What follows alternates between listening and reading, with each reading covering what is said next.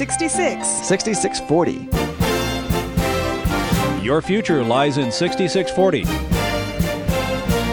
66 books by 40 authors, and yet we now discover it's an integrated message system from outside our time domain. Welcome to 6640, the ministry outreach of Koinonia House and Koinonia Institute.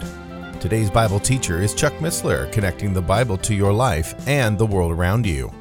In today's study, Chuck continues his teaching on the book of Isaiah, chapters 50 through 52.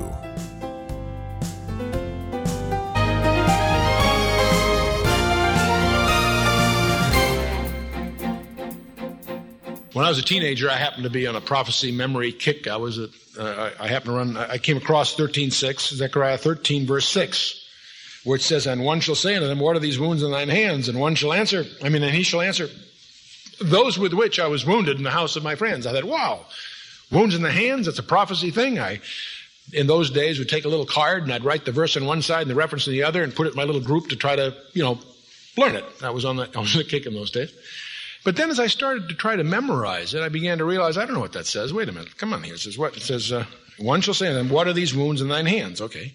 Then he shall answer, those with which I was wounded in the house of my friends. Well, I had a problem right there because I could not visualize a group of timbers up on a, on a hill in Judea, surrounded by Roman soldiers, driving these nails into his hands on this hill as being the house of his friends.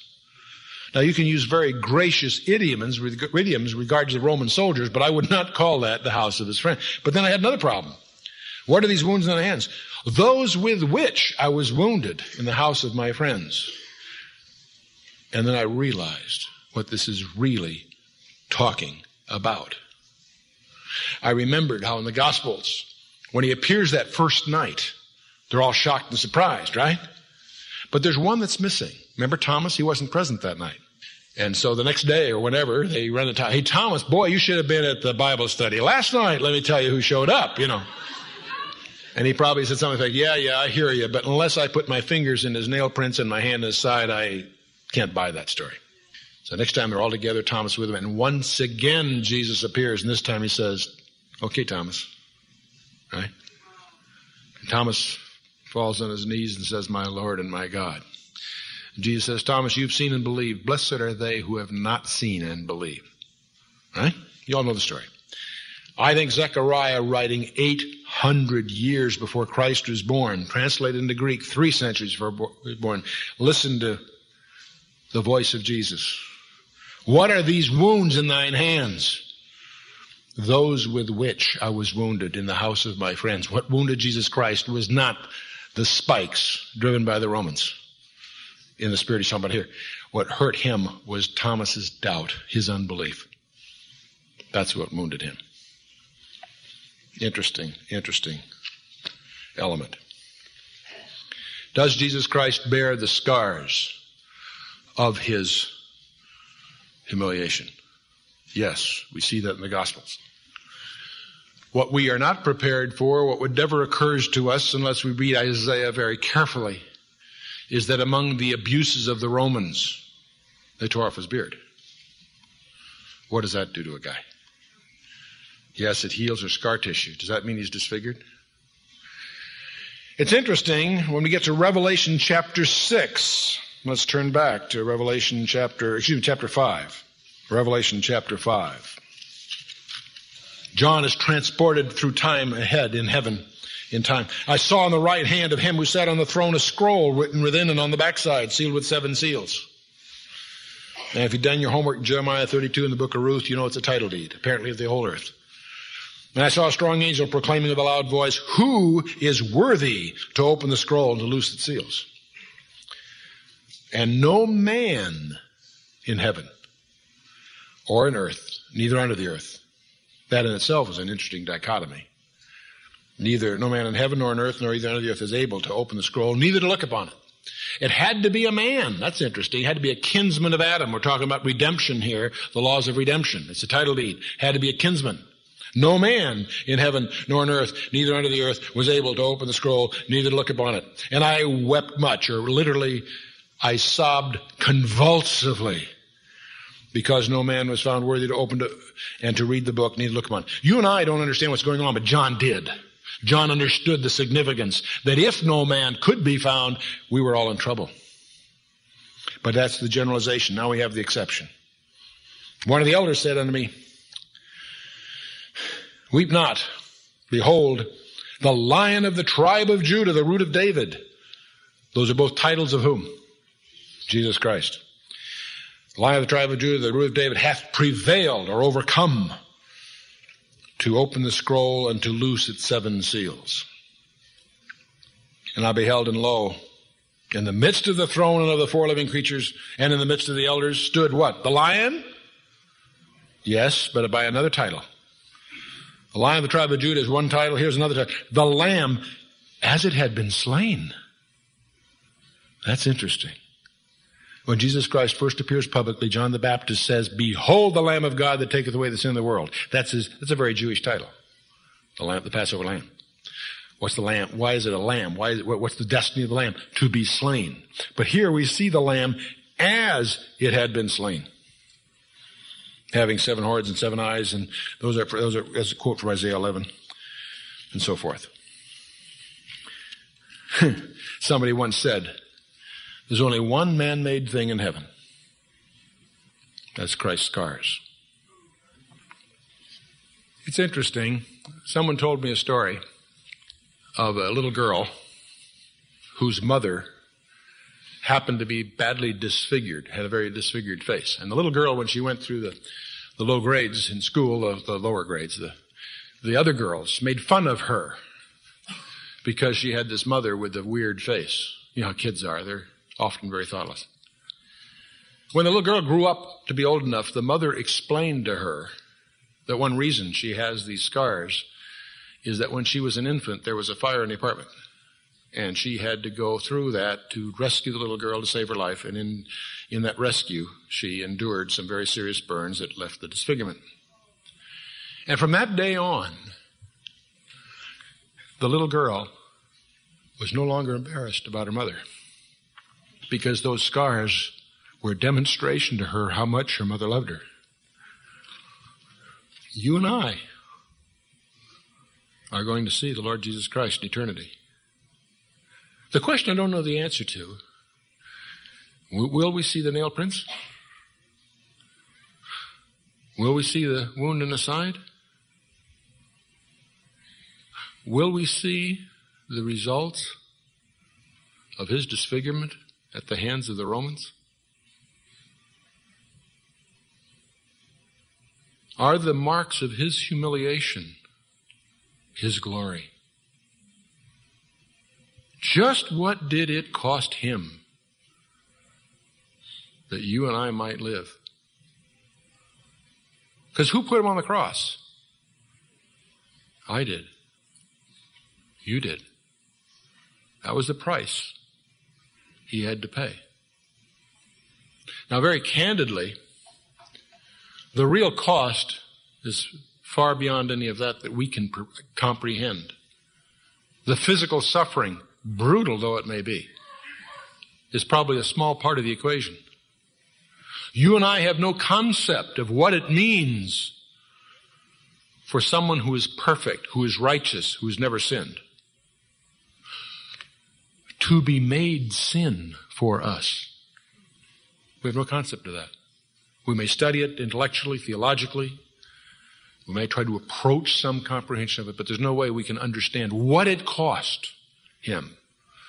What it, what caused him to scream out, my God, my God, why hast thou forsaken me? The first words of the cross, first line of Psalm 22. His last words on the cross is the way Psalm 22 closes. It is finished. In the Greek, tetelestai, which also can be translated paid in full. The price of your sin and mine is eternal separation from God. And somehow, in the many dimensions of Christ's existence, He paid that price. He did the whole job. You can't add to it. He did everything. The destiny that he purchased for you is available for the asking. It is arrogant and presumption, uh, uh, presumptuous of us to add, try to add anything to that. He did the whole job. Your salvation has been purchased, paid for by Him. But at what a cost? A cost we, you and I can probably never fully understand. And yet, the few things we do understand should drive us to tears. That our Lord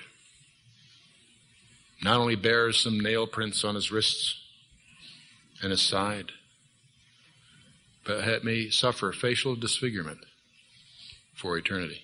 He didn't become a man, by the way, for 33 years. When you first study the Bible, the amazing discoveries that God became man. Wow, that's a wild idea. And we absorb that and try to get it into our being. But then as we study further the book of Romans and elsewhere, and we discover what righteousness really is from the Torah and from God's laws and from, from both Christ's and Paul's and John's interpretation of them, we understand what righteousness really means. Then we begin to realize where man stands with respect to that righteousness. And we begin, become aware of the gulf between the standard God requires for fellowship and the, and the standard where we're at. Then we're confronted with an even more amazing discovery. Not that God became man, but the amazing thing that you and I can grasp tonight. The miracle right now as we speak is that there is a man on the throne of God. Wow. What does that mean? Well, that's what Revelation 6 through 19 lays out. Because he's going to claim possession of that which he purchased. In two stages. Us first and then Israel second. Back to Isaiah. I gave my back to the smiters and my cheeks to them that plucked off the hair. I hid not my face from the shame and spitting. Just a little glimpse that Isaiah gives you this night to think about. Verse 7 For the Lord God will help me, therefore shall I not be confounded. Therefore have I set my face like a flint, and I know that I shall not be ashamed. He is near who justifieth me. Who will contend with me? Let us stand together. Who is mine adversary? Let him come near to me. Behold, the Lord God will help me. Who is he that shall condemn me? Lo, they are all, they shall all grow old like a garment. The moth shall eat them up. Who is among you that feareth the Lord, that obeyeth the voice of the servant? that walketh in darkness and hath no light. Let him trust in the name of the Lord and stay upon his God. Behold, all ye that kindle a fire, that compass yourselves about with sparks, walk in the light of your fire and in the sparks that ye have kindled. This shall ye have of mine hand. Ye shall lie down in sorrow. The humiliation of God's Holy One. Interesting. But we'll keep moving here. Chapter 51. Hearken to me, ye that follow after righteousness, ye that seek the Lord. Look down unto the rock from which ye are hewn, and to the hole of the pit from which ye are digged. Look unto Abraham your father and unto Sarah who bore you, for I called him alone, that is, as one, and blessed him and increased him. For the Lord shall comfort Zion. He will comfort all her waste places. He shall make her wilderness like Eden, and her desert like the garden of the Lord. Joy and gladness shall be found in it, thanksgiving and the voice of melody. Strange passage, you know. The more you study, the more you realize we don't know much about Eden. We speak of the Garden of Eden. That was a garden east of Eden, huh? Well, where was the Garden of Eden? The traditional sites are always around Mesopotamia, the Fertile Crescent, and all of that. That seems to be the, what we call the cradle of civilization. Well, if that was the Garden of Eden, where was Eden? West of there, right? What's west of there? Israel. I've always wondered, I have no real basis for this, just a off the wall conjecture, but I've often wondered, is God's peculiar interest in the land something to do with its history. Because, you know, his whole covenant with Israel, you, you read the Old Testament, and it's all tangled up in the land, his land, unique piece of property, land of Israel. Why? Why is that so special? Lots of neat places around the world. Why, what makes that so special? God's put his name on it. It's his. And it fascinates me as I read, uh, you know, Ezekiel 28, and we find the, the origin of Satan. We find Eden there described very differently, different terms, colored lights. Precious stones were their way of describing colored light. Strange, totally different uh, existence. We have no idea what Eden was like prior to Genesis 3. We only know it all post curse. Wonder what it was like before the curse. Was it only three dimensional? Or the more? Probably. Interesting. Anyway, he's going to make her wilderness like Eden, whatever that means, and her desert like the garden of the Lord. Joy and gladness shall be found at thanksgiving and the voice of melody. Hearken unto me, my people, and give ear unto me, O my nation, for a law shall proceed from me, and I will make my justice to rest for a light of the peoples. My righteousness is near, my salvation is gone forth, and mine arms shall judge the peoples. The coasts shall wait upon me, and on mine arm they shall trust. Lift up your eyes to the heavens and look upon the earth beneath, for the heavens shall vanish away like smoke. And the earth shall grow old like a garment, and they that dwell therein shall die in like manner, but my salvation shall be forever, and my righteousness shall not be abolished. Interesting. Those that dwell on the earth shall die in like manner.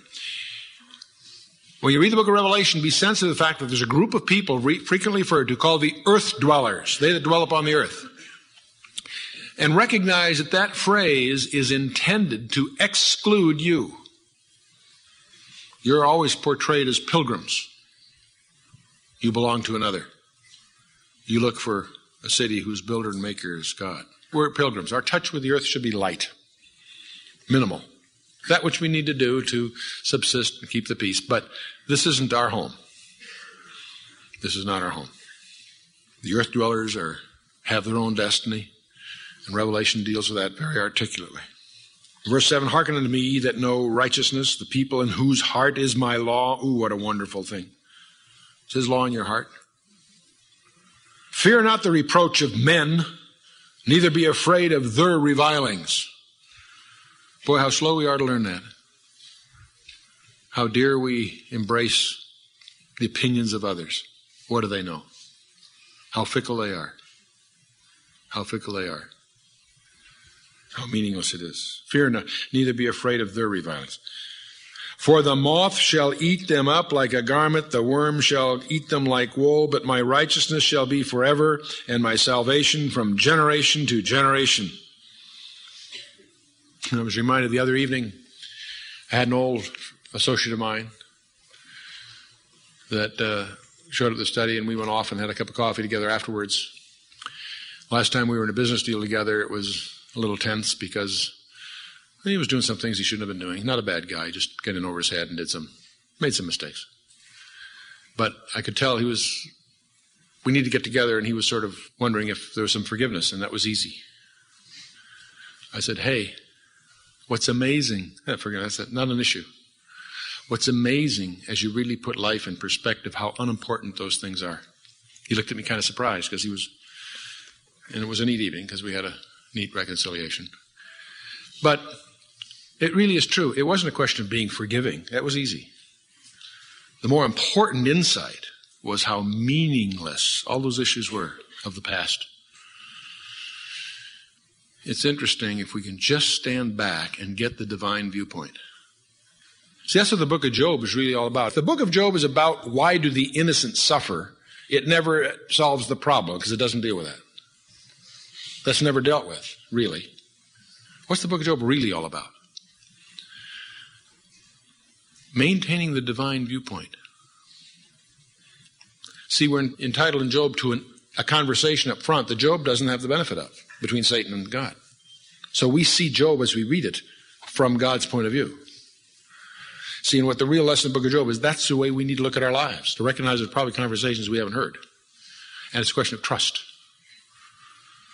somehow to get our eyes on the Lord and not our problems or affairs or setbacks or tensions. The divine viewpoint.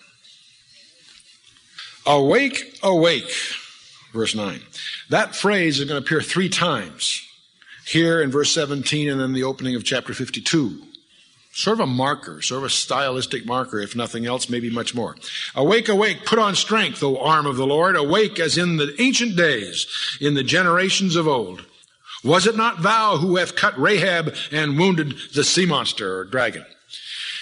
The word Rahab can mean several things. It is, of course, you will associate it with the name of a girl in Joshua. But the word Rahab actually means the proud one, and it's also used of Egypt in, in several cases. But here it says, Was it not thou who hast cut Rahab? And I suspect this may be a, an allusion, if you will, to Egypt. And wounded the Leviathan or sea monster. And this opens up a whole other can of peas. Who is the Leviathan in the book of Job? Some of the commentators as well as a crocodile. Hey, no way does that fit in my mind. I'll let you get the Job tapes if you really want to get into it. But you can take a concordance and dig out the allusions to sea monsters, dragons, and leviathans.